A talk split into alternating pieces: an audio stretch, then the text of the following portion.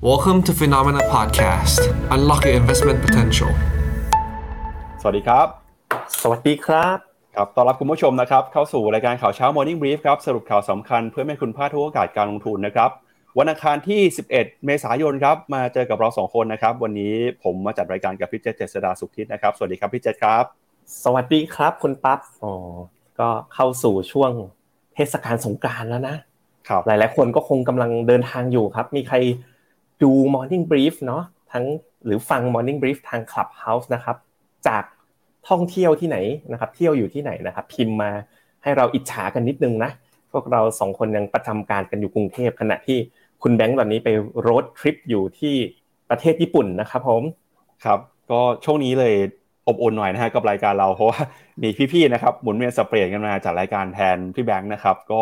เอ่อสัปดาห์ที่แล้วเนี่ยเจอพี่หยกไปแล้ว เมื่อวานนี้เป็นพี่ครับพีทนะครับ ก็เดี๋ยวอีก 2 วันเป็นพี่เจนฮะเทศกาลสงกรานต์วันนี้เราสองคนก็ใส่เสื้อสดใสต้อนรับเทศกาลสงกรานต์ด้วยนะครับคุณผู้ชมที่ดูรายการของเราอยู่นะครับพิมพ์ข้อความเข้ามาพูดคุยเข้ามาบอกหน่อยนะครับว่าดูรายการเราอยู่ที่ไหนบ้าง หรือว่ามีแผนไปเที่ยวที่ไหนบ้างนะครับ ซึ่งในวันนี้เนี่ยแม้ว่าบรรยากาศอาจจะเงียบเหงานะครับมูลค่าการซื้อขายในตลาดหุ้นไทยจะเบาบางไป แต่บรรยากาศการลงทุนต่างประเทศยังเข้มข้นเหมือนเดิม แต่ต้องบอกว่าวันนี้จริงๆแล้วเนี่ยตลาดหุ้นในต่างประเทศนะครับพี่เจษเมื่อวานนี้ก็คือตลาดหุ้นฝั่งสหรัฐอเมริกา ฝั่งยุโรปแล้วก็มีเอเชียบางประเทศเนี่ยปิดทำการเนื่องจากเป็นอ่าเทศกาลอีสเตอร์นะครับ เพราะฉะนั้นครับผมปัจจัยตลาดวันนี้อาจจะเงียบๆหน่อยฮะแต่เดี๋ยวยังไงวันนี้เนี่ยพอต่างประเทศกลับมาเปิดแล้ว ก็น่าจะคึกคักมากขึ้นนะครับแล้วก็ตลาดหุ้นไทยครับสัปดาห์นี้จะปิดทำการ 2 วันนะครับก็คือวันพฤหัสบดีกับวันศุกร์นะครับวันที่ 13 14 15 16นะครับ ส่วนวันที่17เนี่ยวันที่ 17 เป็นวันหยุดราชการครับแต่ตลาดหุ้นไทยไม่หยุดนะฮะแล้วก็ภาคเอกชนไม่หยุดด้วย เพราะฉะนั้นนะครับก็กลับมาเจอกันอีกครั้งหนึ่งก็คือวันจันทร์หน้านะครับก็อีก 2 วันครับวันนี้วันพรุ่งนี้แล้วก็หยุดอีก 2 วัน ก็ช่วงนี้นะครับบอกว่าคุณผู้ชมจะเดินทางพักผ่อนกันอย่างปลอดภัย แล้วก็ท่องเที่ยวกันอย่างมีความสุขด้วยนะครับส่วนในประเด็นข่าวนี้นะครับที่เราจะมาพูดคุยกันครับก็มีหลากหลายเรื่องราวนะครับตั้งแต่เมื่อวานนี้ครับผู้อำนวยการของธนาคารโลกนะครับออกมาบอกว่าปีนี้อาจจะมีการปรับเพิ่ม ประมาณการการเติบโตทางเศรษฐกิจโลกด้วยนะครับ หลังจากที่เห็นสัญญาณนี้เนี่ยเริ่มส่งสัญญาณชะลอตัวลงไป แต่อะไรก็ตามสิ่งที่เรายังไว้วางใจไม่ได้ก็คือสถานการณ์ภาคการเงินของสหรัฐอเมริกานะครับที่ตอนนี้เริ่มเห็นแล้วครับว่าธนาคารพาณิชย์เนี่ยมีความเข้มงวดในการปล่อยกู้นะครับแล้วก็รวมไปถึงครับคุณอีลอนมัสก์ออกมาเตือนแล้วว่า ตอนนี้ภาคการเงินของสหรัฐอเมริกากำลังจะเผชิญกับนะครับความท้าทายครั้งใหญ่เลยทีเดียว ปัญหาที่เราคิดว่าจบไปแล้วเนี่ยอาจจะยังไม่จบก็ได้ แล้วก็ปัญหานี้นะครับไม่ได้อยู่แค่ในสหรัฐอเมริกา อาจจะลุกลามบานปลายไปที่ยุโรปด้วย ประกอบกับนะครับแม้ว่าภาคการเงินจะส่งสัญญาณอ่อนแอ แต่ตัวเลขเงินเฟ้อตัวเลขการจ้างงานที่ยังคงดูแข็งแกร่งเนี่ยก็ทำให้นักวิเคราะห์หลายคนนะครับอย่างซิจิกุก็บอกว่า ปีนี้นะครับอาจจะมีการขึ้นดอกเบี้ยอีกโดยดอกเบี้ยจะขึ้นไปสูงถึง 5.75%เลยทีเดียวครับพี่เจษครับโอือหือถ้าไปถ้าไป 5.75%จริงนี่ถือว่า เกินกว่าที่ตลาดคาดการณ์ในปัจจุบันนะคุณปั๊บเพราะว่าปัจจุบันเนี่ยถ้าเราสังเกตที่บอลยูของสหรัฐอเมริกาเนี่ยบอลยูสองปีเนี่ยมันกลับปรับตัวลดลงลงมาอยู่แถวๆประมาณแถวๆ4%ซึ่งวันเนี้ยเฟดฟันเรทอยู่เกือบ5%การที่บอลสหรัฐ2ปีเหลือประมาณ4%เนี่ยความหมายก็คือตลาดเนี่ยคิดต่างกับเฟดนะคิดว่าน่าจะเกิดการคัดดอกเบี้ยหรือลดดอกเบี้ยเฟดเนี่ยในช่วงครึ่งปีหลัง ซึ่งก็สะท้อนว่าตลาดมองว่าปีนี้น่าจะเกิดภาวะ recession หรือเศรษฐกิจชะลอตัวขึ้นนะครับ นอกจากนี้นะครับประเด็นเรื่องของดอกเบี้ยแล้วเนี่ยยังมีประเด็นเรื่องของการใช้นโยบายการเงินจากธนาคารกลางในที่อื่นๆด้วยนะครับก็เมื่อสักครู่ที่ผ่านมาครับธนาคารกลางเกาหลีใต้ Bank of Korea นะครับหรือ BOK เนี่ยเพิ่งจะประกาศคงอัตราดอกเบี้ยนโยบายไปที่ 3.5%ครับและสิ่งที่ตลาดจับตาดูต่อนะครับก็คือ Bank of Japan หรือ BOJ ครับ หลังจากที่มีการเปลี่ยนตัวนะครับผู้บริหารเป็นคุณอูเอดะเนี่ยนะครับทำให้ตอนนี้ครับตลาดจับตากันนะครับ ว่าผู้ว่าการธนาคารกลางของญี่ปุ่นคนใหม่ที่เข้ามาเนี่ยจะมีนโยบายการเงินอย่างไร ซึ่งผู้ว่าการคนใหม่นะครับก็ออกมาส่งสัญญาณแล้วนะครับว่าจะยังคงใช้นโยบายการเงินที่มีความยืดหยุ่น แล้วก็อาจจะผ่อนคลายต่อไปด้วยนะครับ คุณคาโซโอเอดะเนี่ยก็ถือว่าได้รับตำแหน่งอย่างเป็นทางการ ในวันจันทร์ที่ผ่านมานะครับวันที่ 10 เมษายนนะครับตอนนี้ ทางธนาคารกลางของญี่ปุ่นยังคงเป็นหนึ่งประเทศที่ใช้นโยบายการเงินผ่อนคลาย สวนทางกับธนาคารกลางขนาดใหญ่ทั่วโลกนะครับ นอกจากประเด็นของญี่ปุ่นแล้วนะครับ ก็เดี๋ยวพาคุณผู้ชมไปดูกันหนึ่งสินทรัพย์ถ้วยที่ปรับตัวบวกขึ้นมาร้อนแรงในช่วงนี้ก็คือทองคำครับ ทองคำเนี่ยนะครับเดินหน้าทำจุดสูงสุดใหม่สำหรับราคาทองคำในประเทศนะครับ32,400 32,500 บาท แล้วก็มีแนวโน้มนะครับนักวิเคราะห์แล้วก็ผู้เชี่ยวชาญเชื่อว่าราคาทองคำมีโอกาสปรับตัวขึ้นไปต่อ ทั้งราคาทองคำในตลาดโลกนะครับพี่เจษ แล้วก็รวมถึงราคาทองคำในบ้านเราด้วยฮะแต่นั้นก็ตามเนี่ยมีเงินไหลเข้ามาในสินทรัพย์อย่างทองคำนะครับแต่สินทรัพย์เสี่ยงอย่างหุ้นตอนนี้ อาจจะมีความมั่นใจน้อยลงล่าสุดนะครับแต่จะมีความเชื่อมั่นนักทุนที่สำรวจนักทุนในบ้านเรานะครับปรากฏว่าในเดือนล่าสุดเนี่ยมีการปรับตัวลงมาฮะจากความกังวลนะครับเรื่องของสถานการณ์เศรษฐกิจโลก แล้วก็รวมไปถึงเรื่องของเศรษฐกิจในบ้านเราด้วยครับ ครับผมก็โอ้โหนักลงทุนบ้านเรานะ ผมสังเกตในโซเชียลตอนนี้นี่อยู่ในภาวะตื่นทองกัน เป็นแถวเลยนะครับ แล้วก็ happy กับราคาทองคำที่ปรับขึ้นมา 32,400นะครับจริง ๆ การปรับขึ้นมาช่วงหลังของราคาทองคำนะครับในช่วงสักอาทิตย์ที่ผ่านมาไม่ได้มาจากทองต่างประเทศเป็นหลักนะคุณปั๊บกลับมาจากการที่ค่าเงินบาทเนี่ยมันอ่อนค่าเนาะเพราะว่าถ้าทองคำในประเทศเนี่ยมันจะไปลิงก์กับอัตราค่าเงินบาทด้วยนะครับ ก็อย่างไรก็ตามนะ ในภาวะปัจจุบันนะครับก็เชื่อว่าถ้าเศรษฐกิจ recession มาเนี่ย ทองคำก็น่าจะเป็นสินทรัพย์หนึ่งที่น่าจะมีในพอร์ต พอสมควรเลย อย่างเช่นพอร์ต GAR ของ FINNOMENA เนี่ยเมื่อตอนปลายเดือนที่แล้วเนี่ยเราก็ปรับเพิ่มสัดส่วนทองคำขึ้นเป็น 15%ของพอร์ต เพื่อเตรียมรับในเรื่องนี้ไว้เลยครับครับเอาละครับงั้นเดี๋ยวเรามาดูความเคลื่อนไหวนะครับของตลาดหุ้นทั่วโลกในช่วงค่ำคืนที่ผ่านมากันนะครับบรรยากาศการลงทุนช่วงนี้อาจจะเงียบเหงาหน่อยนะครับตลาดหุ้นสหรัฐตลาดหุ้นยุโรปปิดทำการไปในช่วงของเทศกาลอีสเตอร์นะครับ ก็เดี๋ยวยังไงมารอดูกันนะครับ ว่าจะเป็นยังไงต่อนะครับ ก็ความเคลื่อนไหวเดี๋ยวชวนพี่เจษไปดูภาพกราฟของตลาดหุ้นสหรัฐหน่อยฮะครับผมก็ตลาดหุ้นสหรัฐนะ ในรอบคืนที่ผ่านมาเนี่ย ถือว่าไม่ได้ขยับอะไรเนาะครับแชร์หน้าจอด้วยนะครับ ครับผมใช่ครับ นี่เลย S&P 500 ก็ยังยืนอยู่นะครับ อยู่แถว4,100 จุดนะเอาเรามาดูกันยาวๆนิดหนึ่งกำลังจะปีใหม่แล้ว จริง ๆ ก็ยังไซด์เวย์อย่างต่อเนื่องนะ นับตั้งแต่ต้นปีที่แล้วนะ จนมา bottom เนี่ย ผมคิดว่ามีโอกาสสูงเหมือนกันนะ ที่อาจจะผ่าน bottom ไปแล้วคือเดือน October หลังจากนั้นก็ยังอยู่ในภาวะ sideway นะ จริงๆ sideway มาอย่างนี้ เรียกได้ว่าปีหนึ่งแล้วนะคุณปั๊บถ้าดูเนี่ยเนี่ยจากแถวแถวกลางปีที่แล้วมาจนถึงปัจจุบันนะครับ ก็ยังอยู่ในภาวะซิกแซกนะครับก็เมื่อวานนี้นะครับ เราก็จะเห็นว่าหลากหลายตลาดเนี่ยหยุดไปนะครับ เนื่องจากเป็น เทศกาลอีสเตอร์นะครับที่หยุดไปเนี่ยก็มีหลายประเทศเลยครับ ก็มีสหราชอาณาจักรนะครับที่หยุดไป แล้วก็มีฮ่องกงนะครับที่หยุดไปนะฮะเมื่อวานนี้นะครับเมื่อวานนี้ตลาดหุ้นสหรัฐยังคงซื้อขายนะครับเดี๋ยวเมื่อสักครู่นี้พี่เจษที่แสดงให้ดูก็เป็นภาพของตลาดหุ้นสหรัฐในตัวเลขปิดค่ำคืนที่ผ่านมานะครับ ก็ตัวเลขเมื่อคืนนี้นะครับถ้าไปดูภาพรายหุ้นรายตัวฮะมีหุ้นตัวไหนที่ซื้อขายกันอย่างน่าสนใจบ้างนะครับ เราก็จะเห็นว่า เมื่อวานนี้ที่ปิดไปในตลาดหุ้นสหรัฐนะครับ ส่วนใหญ่ก็เคลื่อนไหวอยู่ในกรอบแคบๆ หุ้นในกลุ่มเทคนะครับ มีแรงเทขายมาบ้างไม่ว่าเป็น Microsoft Google Meta Apple นะฮะ แต่นั้นก็ตามหุ้นในกลุ่มที่เกี่ยวข้องกับภาคการเงิน แล้วก็ค้าปลีกนะครับยังคงยืนอยู่มาในแดนบวกได้ แล้วก็เทสลานะครับติดลบไป 0.3%ปริมาณการซื้อขายมูลค่าการซื้อขายอาจจะเบาบางนะครับเมื่อวานนี้ครับผมครับ อย่างไรก็ตามนะ คุณปั๊บสัปดาห์นี้นะ มีข่าวใหญ่ข่าวสำคัญนะ ที่กำลังรอเราอยู่คุณปั๊บนั่นก็คือ ตัวเลขเงินเฟ้อครับท่ามกลางเทศกาลสงกรานต์ท่ามกลางเทศกาลอีสเตอร์นะครับตัวเลขเงินเฟ้อเนี่ยจะประกาศนะครับ วันพรุ่งนี้ประมาณสองทุ่มครึ่งคุณปั๊บซึ่งวันพรุ่งนี้เช้าเรา Morning Brief กันเนี่ยจะยังไม่ได้รับข่าวนี้นะ แต่จุดที่น่าสนใจมากๆก็คือการ forecast นะของตลาดเนี่ยคาดว่าเงินเฟ้อเนี่ยจะทำจุดต่ำสุดใหม่นะครับทุกคนเดือนที่แล้วเนี่ยออกมา6% แต่ตัวเลข forecast เงินเฟ้อที่จะประกาศคืนวันพรุ่งนี้ ซึ่งเราก็คงกำลังออกเดินทางรถติดกันนะครับนะครับ ก็ 5.2%เรียกได้ว่าเป็นตัวเลขที่ต่ำที่สุดเลยนะครับ แล้วก็ต่ำหกลงมาค่อนข้างเยอะถึง 0.8 อันนี้ตลาดก็กำลังรอสิ่งนี้นะอีกเรื่องหนึ่งที่จะเกิดขึ้นนะครับ ในช่วงที่เราหยุดยาวในช่วงเทศกาลสงการก็คืองบครับ ก็จะเริ่มมีงบธนาคารหลักๆ ประกาศออกมา ซึ่งหลายๆคนก็กำลังรอกันดูว่า เอ๊ะ แล้ว จะมีเนี่ยอย่างในรูปนะคุณปั๊บอย่างมี JP Morgan Citibank หรือ BlackRock นะเขาอยากจะดูว่าเอ๊ะปัญหาของ banking crisis ที่เกิดขึ้นเนี่ยมันกระทบต่อผลประกอบการมากหรือน้อยอย่างไร จะบอกว่าสองเรื่องนี้เป็นเรื่องที่เข้มมากๆเลย และเราก็จะมารู้กันอีกทีเนี่ยในวันจันทร์นะ Morning Brief นะครับอย่างไรก็ตามนะเพจของ FINNOMENA นะครับก็จะพยายามคอยติดตามข่าวสารข้อมูลนะแล้วก็มาทำให้ทุกคนทราบเพราะฉะนั้นก็ ไปติดตามนะครับเฟซบุ๊กนะครับเพจของ FINNOMENA กันได้นะครับถ้าเกิดอยากจะทราบข่าวพวกนี้แบบไวๆเลยนะครับครับก็สัปดาห์นี้นะครับที่จะประกาศผลประกอบการกันเนี่ยวัน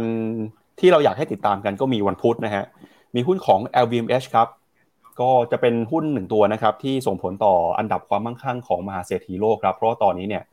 คนที่เป็นเจ้าของ LVMH นะครับติดอยู่ในอันดับต้นๆเลยฮะของคนที่ร่ำรวยมากที่สุดในโลกนะครับอันดับเนี่ยแซงหน้าคุณอีลอนมัสก์ขึ้นไป แซงหน้าคุณเจฟเบซอสนะครับแล้วก็แซงหน้ามหาเศรษฐีหลายคนนะครับในช่วงของปีที่ผ่านมานะครับทำให้เขากลายเป็นคนที่ร่ำรวยที่สุดในโลกครับแล้วก็วันศุกร์นะครับมีผลประกอบการของแบงค์นะครับไม่ว่าจะเป็น JP Morgan มี City Group นะครับ Wells Fargo มี BlackRock ด้วยนะครับก็ผลประกอบการกลุ่มแบงค์เนี่ยเดี๋ยวยังไงออกมาแล้วนะครับ วันจันทร์เราจะมารายงานให้คุณผู้ชมทราบกันนะครับอย่างไรก็ตามครับมุมมองของนักวิเคราะห์นะครับรอบนี้ออกมาประเมินครับว่าในไตรมาสที่1นะครับมีโอกาสที่บริษัทของสหรัฐอเมริกา จะรายงานผลกำไร ชะลอตัวลงไปครับ ข้อมูลของ Refinitiv นะครับระบุว่านักวิเคราะห์คาดการณ์ว่าบริษัทในดัชนี S&P 500 ครับจะรายงานตัวเลขกำไรหดลงไปประมาณ 5.2%นะครับในไตรมาสที่ 1 ครับ โดยบริษัททนเบียของสหรัฐเนี่ยนะครับจะเริ่มประกาศผลประกอบการกัน โดยเริ่มตั้งแต่หุ้นในกลุ่มธนาคารพาณิชย์ยักษ์ใหญ่ก่อนนะครับแล้วก็จะตามมาด้วยหุ้นในกลุ่มเทคนะครับยังไงสัปดาห์หน้าคือคักแน่นอนนะครับครับผมแล้วก็อีกจุดหนึ่งที่สำคัญนะที่มันจะไปคึกคักกันวันจันทร์นะครับ เพราะว่าวันศุกร์เนี่ย วันศุกร์เนี่ยถึงแม้จะประกาศพบแบงค์นะแบงค์สำคัญสำคัญเนี่ยออกมากันหมดเลย แต่วันศุกร์เนี่ยอเมริกา Good Friday คุณปั๊บ Good Friday ก็คือเป็นวันหยุดของตลาดหุ้นสหรัฐอเมริกา ดังนั้นเนี่ยผลของผลประกอบการที่ประกาศวันศุกร์มันจะอั้นเอาไว้ แล้วไปรับรู้โดยตลาดเนี่ยก็คือตลาดของสหรัฐในวันจันทร์เลยคุณปั๊บเพราะฉะนั้นเนี่ยวันจันทร์เนี่ยโอ้ morning brief นะครับ แล้วก็ the opportunity ช่วงเย็นเนี่ยบอกได้เลยว่าเข้มข้นแน่นอนนะครับ ครับ Good Friday เหมือนจะเป็นสัปดาห์ที่แล้วนะครับพี่เจก็ขออภัยครับ Good Friday เป็นสัปดาห์ที่แล้ว แสดงว่าวันศุกร์นี้ผมจำผิดนะมันศุกร์ที่แล้วขออภัยท่านผู้ชมแปลว่าศุกร์นี้ตลาดเปิดปกตินะสหรัฐดังนั้นผลประกอบการเนี่ยนะครับก็รีเฟกเข้าไปในคืนวันศุกร์เลยขออภัยครับ เพราะว่าเมื่อสักครู่นี้จากรายงานคุณปั๊บเนี่ยผลประกอบการจะประกาศประกาศแบบ pre open ด้วย หมายความว่าประกาศก่อนตลาดเปิดนะครับพันตัดวันศุกร์เนี่ยวิ่งเลย ขออภัยท่านผู้ชมจำผิดไปหนึ่งสัปดาห์ครับ ช่วงนี้สงกรานนะครับอาจจะมึนๆบ้างเล็กน้อยครับครับมาดูต่อครับตลาดหุ้นญี่ปุ่นนะครับวันนี้ตลาดหุ้นญี่ปุ่นเปิดมาแล้วครับเดชินินิกิ225 ของญี่ปุ่นนะครับบวกขึ้นมาได้1%ครับออสเตรเลียนิวซีแลนด์ก็ปรับตัวบวกขึ้นมาแล้วนะครับเปิดมาในเช้าวันนี้ส่วนหุ้นจีนนะครับกำลังจะกระพริบอยู่นะฮะเมื่อวานนี้หุ้นจีนก็มีการย่อตัวลงไปบ้างนะครับ ปรับตัวลดลงไปเล็กน้อยนะครับ ส่วนหางเซ็งฮ่องกงเนี่ยเช้านี้กำลังจะเปิดฮะก็หางเซ็งฮ่องกงหยุดไปตั้งแต่วันศุกร์นะครับ ความเคลื่อนไหวที่น่าสนใจก็คือ ดัชนีเนี่ยลงมาแต่ระดับ 20,000 จุดนะครับ แล้วเราเคยบอกกันไปก่อนหน้านี้ว่านักวิเคราะห์นะครับหลายเจ้าออกมาประมาณการว่ามีโอกาสที่ดัชนีหางเซ็งฮ่องกงจะขึ้นไปแต่ระดับ 24,000 จุดได้ในช่วงของไตรมาสที่ 3 ของปีนี้นะครับยังไงมารอรุ้นกันด้วยเบรเต้ไต้หวันนะครับวันนี้บวกขึ้นมา 0.25%นะครับแล้วเช้านี้ดูเหมือนกำลังจะเปิดขึ้นมาอยู่ในแดนบวกได้ ล่าสุดนะครับหลังจากที่หลายคนลุ้นกันในรอบสามวันที่ผ่านมา จีนก็ออกมาประกาศยุติการซ้อมรบบริเวณเกาะไต้หวันแล้วนะครับ ถือว่าประสบความสำเร็จนะฮะในฝั่งของจีนครับโดยการออกมาซ้อมรบครั้งนี้เนี่ยเป็นการตอบโต้นะครับการที่ประธานาธิบดีของไต้หวัน ได้ไปพบปะกับคุณเควินแมคคาที่ประธานสภาผู้แทนราษฎรของสหรัฐนะครับ ซึ่งจีนระบุว่าการกระทำดังกล่าวเนี่ยถือว่าเป็นการละเมิดนะครับนโยบายของจีน แล้วก็การซ้อมรบในครั้งนี้เนี่ยนะครับมีการซ้อมรบทั้งบนน่านฟ้า มีใช้เครื่องบินรบนะครับ มีเรือรบด้วยนะครับ แล้วก็มีการโจมตียิงขีปนาวุธนะครับที่มีความแม่นยำสูง มีการปิดล้อมเกาะไต้หวันด้วย ซึ่งการจำลองซ้อมรบในครั้งนี้เนี่ยก็ถือว่าเป็นการจำลองรบนะฮะที่บอกว่าถ้าจีนจะโจมตีไต้หวันจีนจะทํำยังไงนะครับ หลายคนก็เห็นกันแล้วนะครับ ซึ่งก็ถือว่าสถานการณ์ผ่านไปได้ด้วยดี ไม่มีการกระทบกระทั่ง ไม่มีความรุนแรงเกิดขึ้นมานะครับส่วนหุ้นไทยครับเมื่อวานนี้ปรับตัวขึ้นมาได้ค่อนข้างดีทีเดียวบวกขึ้นมา 16 จุดนะครับปิดไปที่ 1,593 จุด เกาหลีใต้วันนี้เปิดบวกได้นะครับ แล้วก็หุ้นของอินเดียฮะ เมื่อวานนี้บวกขึ้นมา 0.14%เวียดนาม VN30 นะครับ ติดลบไป 0.14%ครับพี่เจษครับผมแล้วผมพาไปดูกราฟแบบทั้งเอเชียเลยดีกว่าเนาะครับอ่านั่นก็คือเป็นผมดึงมาจาก iShare MSCI All Country Asia X Japan นะครับ อันนี้ก็จะสะท้อนเซนติเมนต์ตลาดเอเชียโดยรวมเลยนะครับ ผมเห็นว่า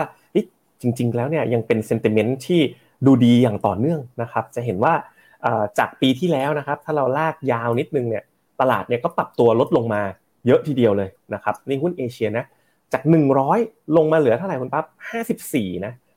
แล้วก็หลังจากช่วงปลายเดือนช่วงแถวแถวจีนเนี่ยกลับมาพลิกนโยบายเปิดเมืองก็จะเห็นว่าดัชนีเนี่ยเริ่มฟื้นขึ้นมาอย่างต่อเนื่องนะครับ แล้วก็มีพัฒฐานพัฒฐานในช่วงต้นปีที่ผ่านมา อย่างไรก็ตามจากตรงนี้ไปข้างหน้าเชื่อว่านะครับเศรษฐกิจของจีนกำไรของจีนนะ ผมอ่านตาม headline ตลอดในช่วงนี้นะครับ ก็จะเห็นว่าโอ้อเมริกาส่วนใหญ่ก็จะเป็นข่าวในเรื่องของความกังวลภาคธนาคาร แต่ฝั่งจีนเนี่ยกำไรก็กำลังเพิ่มประมาณการนะครับ มีเรื่องอย่างล่าสุดก็ ByteDance นะเจ้าของอ่า TikTok นะครับก็ทำกำไรมหาศาลนะแบบระดับเดียวกับ Tencent นะครับก็มีข่าวดีกระตุ้นในตลาดประเทศจีนอย่างต่อเนื่อง ล่าสุดเนี่ยนะครับก็มีการปรับเพิ่มประมาณการ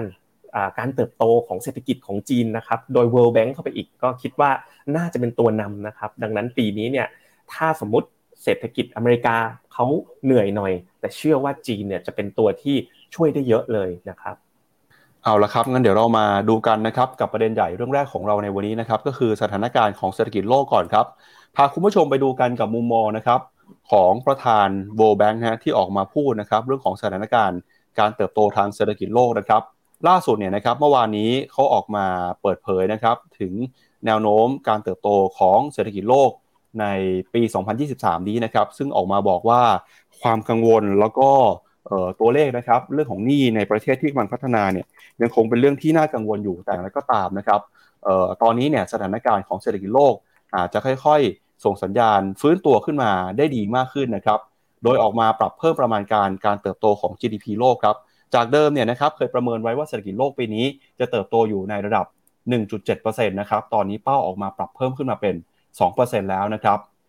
โดยคุณเดวิดมอร์พาสครับออกมาระบุเมื่อวานนี้ว่า World Bank ได้มีการปรับเพิ่มคาดการณ์การขยายตัวของเศรษฐกิจโลกขึ้นมาเล็กน้อยครับจากเดือนมกราคมที่เคยประเมินไว้ว่าจะเติบโตอยู่ที่ 1.7%ขยับขึ้นมาเป็น 2%แล้วนะครับแม้ว่าเศรษฐกิจของปีที่แล้วเนี่ยจะเห็นสัญญาณของหนี้ในประเทศที่กำลังพัฒนา ดยคุณเดวิดมอพาสระบุนะครับว่าการปรับเพิ่มขึ้นมาของ GDP ในปีนี้ เกิดเนื่องมาจากการฟื้นตัวของเศรษฐกิจจีนที่ดีขึ้น หลังจากการยุติมาตรการล็อกดาวน์โควิด -19 ทำให้จีนครับซึ่งมีเศรษฐกิจขนาดใหญ่อันดับที่ 2 ของโลก มีโอกาสที่เศรษฐกิจจะขยายตัวได้ถึง 5.1%ในปีนี้ครับเทียบกับที่เคยประเมินนะครับว่าจีนจะเติบโตได้ 4.3%อย่างไรก็ตามนะครับคุณเดวิดมาพาสเนี่ยก็กำลังจะหมดวาระลงนะครับในการดำรงตำแหน่งประธานธนาคารโลกครับ ก็ออกมาเตือนว่าปัญหาความวุ่นวายในธุรกิจธนาคาร แล้วก็ราคาน้ำมันที่ปรับตัวเพิ่มสูงขึ้นมา อาจจะส่งแรงกดดันนะครับให้ทิศทางการเติบโตในช่วงครึ่งปีหลังของปี 2023 ชะลอตัวลงมาได้ครับ แล้วก็ไม่ได้มีแค่ธนาคารโลกอย่างเดียวนะครับ ที่ออกมาแสดงความกังวลถึงเศรษฐกิจโลกในช่วงครึ่งหลังนะครับ ทางของ IMF ครับคุณคริสซาเลนาจอเจวาครับ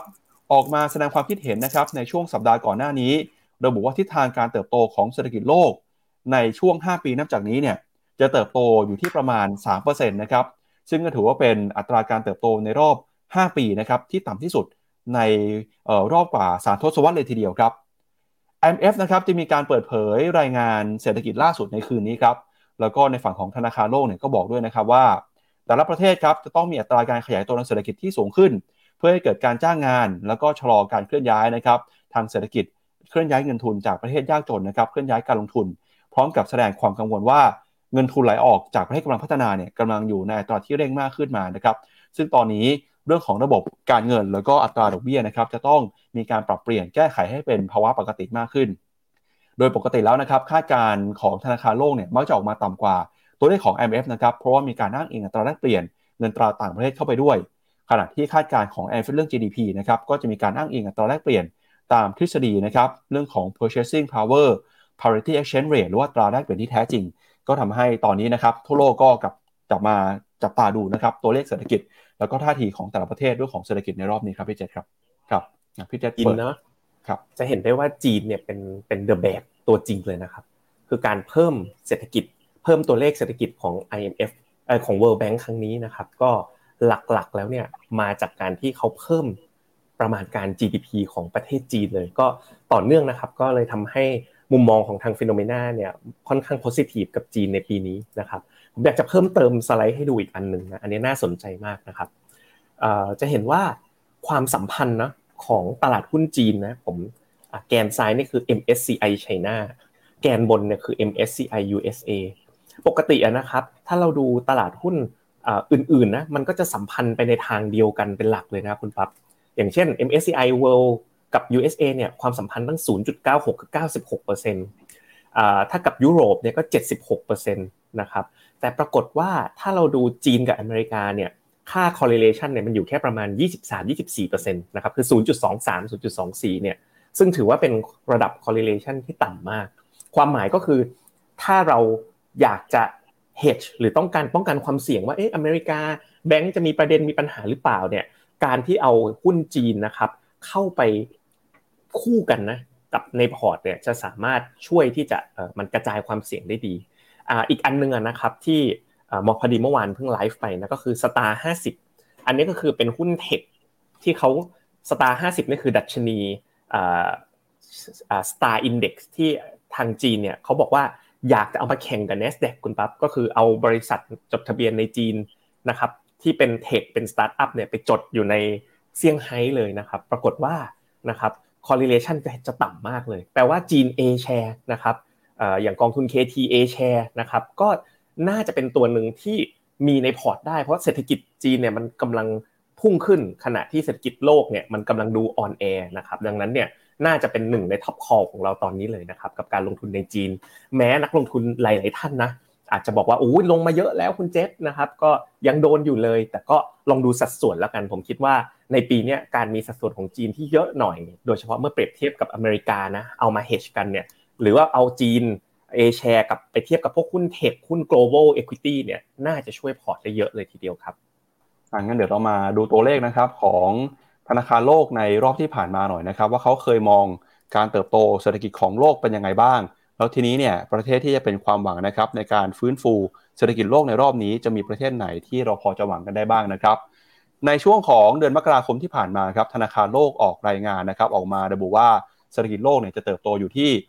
1.7%นะครับแล้วก็เมื่อวานนี้ออกมาบอกว่าจะปรับขึ้นมาเป็น 2%นะฮะ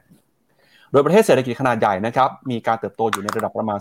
0.5%ไม่ว่าจะเป็นสหรัฐในยุโรปแล้วก็ในญี่ปุ่นนะครับเดี๋ยวต้องมาดูว่าเขาจะมีการปรับเพิ่มประมาณการหรือเปล่า แต่ที่แน่ๆคือที่ปรับตัวเลขขึ้นมารอบนี้เนี่ยตัวที่เป็นตัวหลักก็คือจีนนะครับจีนก่อนหน้านี้เคยบอกว่าเศรษฐกิจปีนี้จะโต 4.3 ปีหน้าโต 5 ปีนี้ธนาคารโลกบอกว่าจะโตมากกว่า 5%นะครับอาจจะอยู่ที่ประมาณสัก 5.1 ส่วนประเทศไทยเป็นยังไงบ้างครับไทยแลนด์นะครับปีนี้ World Bank บอกว่าจะโต 3.6 ปีหน้า 3.7 นะครับแล้วก็มีหลายประเทศนะครับในกลุ่มของเอเชียตะวันออกเฉียงใต้นะครับอย่างอินโดนีเซียเนี่ยก็ถือว่าน่าจับตามองนะครับ เพราะว่าตัวเลข GDP เขาปีนี้เนี่ย World Bank บอกจะโต 4.8 ปีหน้าโต 4.9 นะครับ แล้วก็ถ้าเป็นฝั่งของเอเชียใต้นะครับ ให้ไปดูที่อินเดียครับ อินเดียบอกว่าปีนี้จะโต 6.6 ปีหน้าโต 6.2 นะครับ ก็ถือว่าเป็นประเทศที่มีแนวโน้มเศรษฐกิจสดใสเลยทีเดียว ส่วนที่น่ากังวลก็คือรัสเซียครับ ปีนี้โบแบงก์บอกว่าจะโตติดลบ 3.3 ปีหน้าโต 1.6 ครับพี่เจษครับ ครับผม ก็ดูโดยรวมนะ ก็จะเห็นภาพของการปรับลดประมาณการมากกว่าปรับเพิ่มประมาณการนะแทบทุกประเทศเลยนะครับ ก็จะเห็นว่าถ้าดูในรูปด้านขวาจะออกไปทางลบนะครับ ก็จะมีอย่างที่บอกแหละครับจีนเนี่ยนะครับที่จะยังช่วยแบกเศรษฐกิจโลกให้ในช่วงนี้นะครับ ครับไปดูต่อครับเอ่อ World Bank นะครับคาดการณ์ว่าเศรษฐกิจโลกใน2ปีข้างหน้าเนี่ยนะครับจะเติบโตหรือยู่เพียงประมาณ 3.5%นะครับก็เป็นการชะลอตัวลงมาจากปีที่เอ่อเราผ่านหลังโควิดไปนะฮะแต่ก็ตามเนี่ย 3.5 ก็ยังถือว่าเป็นตัวเลขที่เอ่อน้อยกว่านะครับในฝั่งของ m อ t เคยเอามาพูดก่อนหน้านี้ครับ อันนี้ก็เป็นประเด็นนะครับ เรื่องแนวโน้มเศรษฐกิจนะครับของธนาคารโลกครับ ทีนี้ครับเดี๋ยวเรามาดูกันต่อนะครับ กับเรื่องของสถานการณ์เศรษฐกิจสหรัฐครับ ว่าเป็นยังไงบ้างนะครับ ล่าสุดเนี่ยนะครับมีการออกมาเปิดเผยตัวเลขครับ เรื่องของการฝากเงินแล้วก็การถอนเงินนะครับของธนาคารพาณิชย์ในสหรัฐอเมริกาครับ เราจะเห็นนะครับว่าล่าสุดเนี่ยยอดเงินฝากนะครับของธนาคารพาณิชย์ในสหรัฐ มีการหดตัวลงมาติดต่อกันเอ่อสิบสัปดาห์แล้วนะครับ ความกังวลก็มาจากสถานการณ์แบงก์ฮะที่เคยเกิดปัญหาสภาพคล่อง ในช่วงก่อนหน้านี้นะครับเดี๋ยวชวนคุณผู้ชมไปดูภาพแถลงข่าวของทำเนียบข่าวเมื่อวานนี้หน่อยครับเมื่อวานนี้ก็เป็นวันอีสเตอร์นะครับเขาเขามีเอากระต่ายมีบันนี่มาร่วมแถลงข่าวด้วยนะอันนี้ไม่เกี่ยวกับไม่เกี่ยวกับเนื้อหาข่าวนะครับแค่เป็นภาพที่เราอยากเอามาให้คุณผู้ชมดูครับครับครับกลับไปดูที่ข่าวต่อนะฮะก็ทางธนาคารพาณิชย์ของสหรัฐนะครับ ออกมาเปิดเผยว่าในรอบ 2 สัปดาห์สุดท้ายของเดือนมีนาคมนะครับ ตัวเลขอัตราการปล่อยกู้เนี่ยชะลอตัวลงมา โดยมีตัวเลขนะครับ ลดลงไป 1 5 0 0 0 ล้านเหรียญสหรัฐนะครับใน 2 สัปดาห์สุดท้ายของเดือนมีนาคมครับ ซึ่งก็ถือว่าเป็นการหดตัวมากที่สุดนะครับ ตั้งแต่ที่มีการเก็บข้อมูลในปี 1973 เลยครับพี่แบงค์แล้วก็มากกว่านะครับสองสัปดาห์แรกของเดือนมีนาคมเนี่ยคือยอดการปล่อยกู้ ก็ลบลงไปอีก 45,000 ล้านเหรียญสหรัฐด้วยนะครับ ซึ่งก็ถือว่าเป็นการ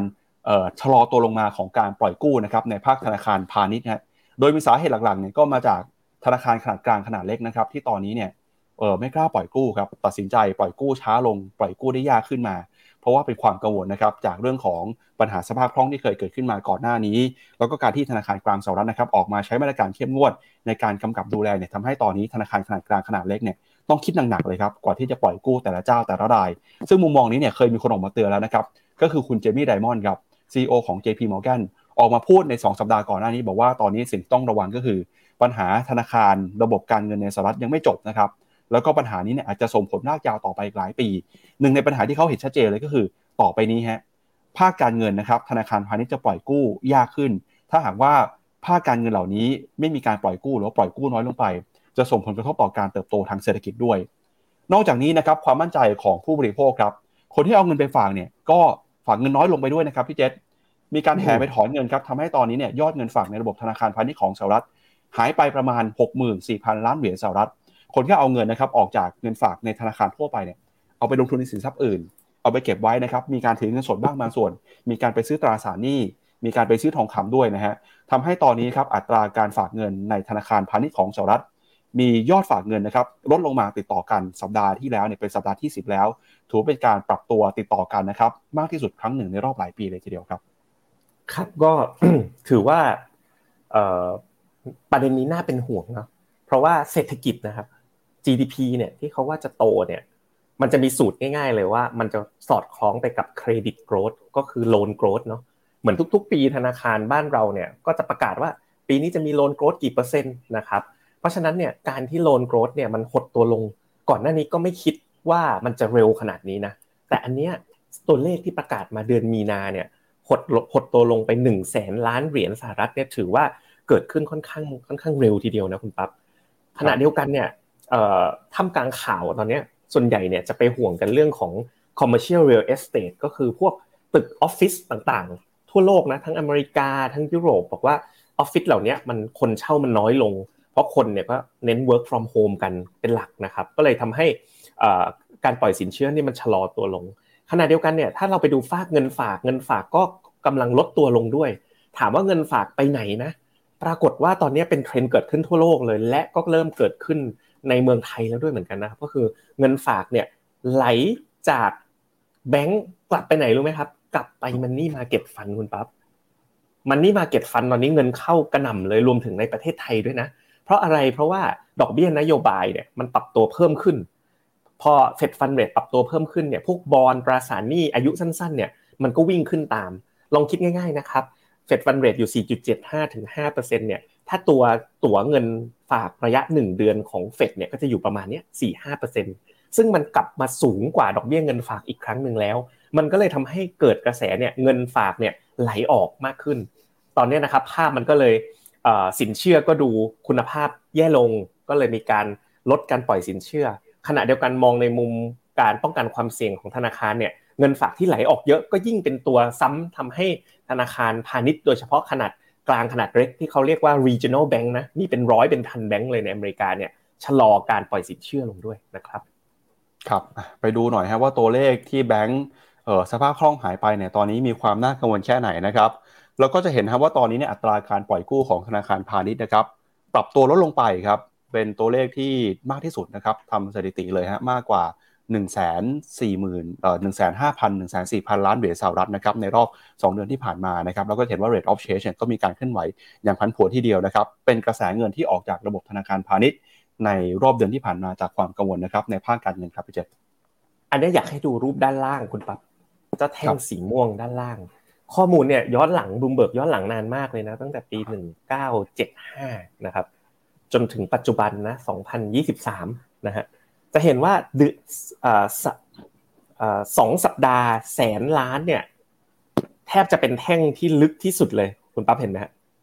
ที่เกิดขึ้นในสองสัปดาห์ของเดือนมีนาคมเนี่ย ดิ่งลงไปเลยแสนล้านคำถามคือและสองสัปดาห์แรกของเมษาเนี่ยโมเมนตัมนี้จะยังอยู่หรือเปล่า เพราะว่าถ้าเกิดมัน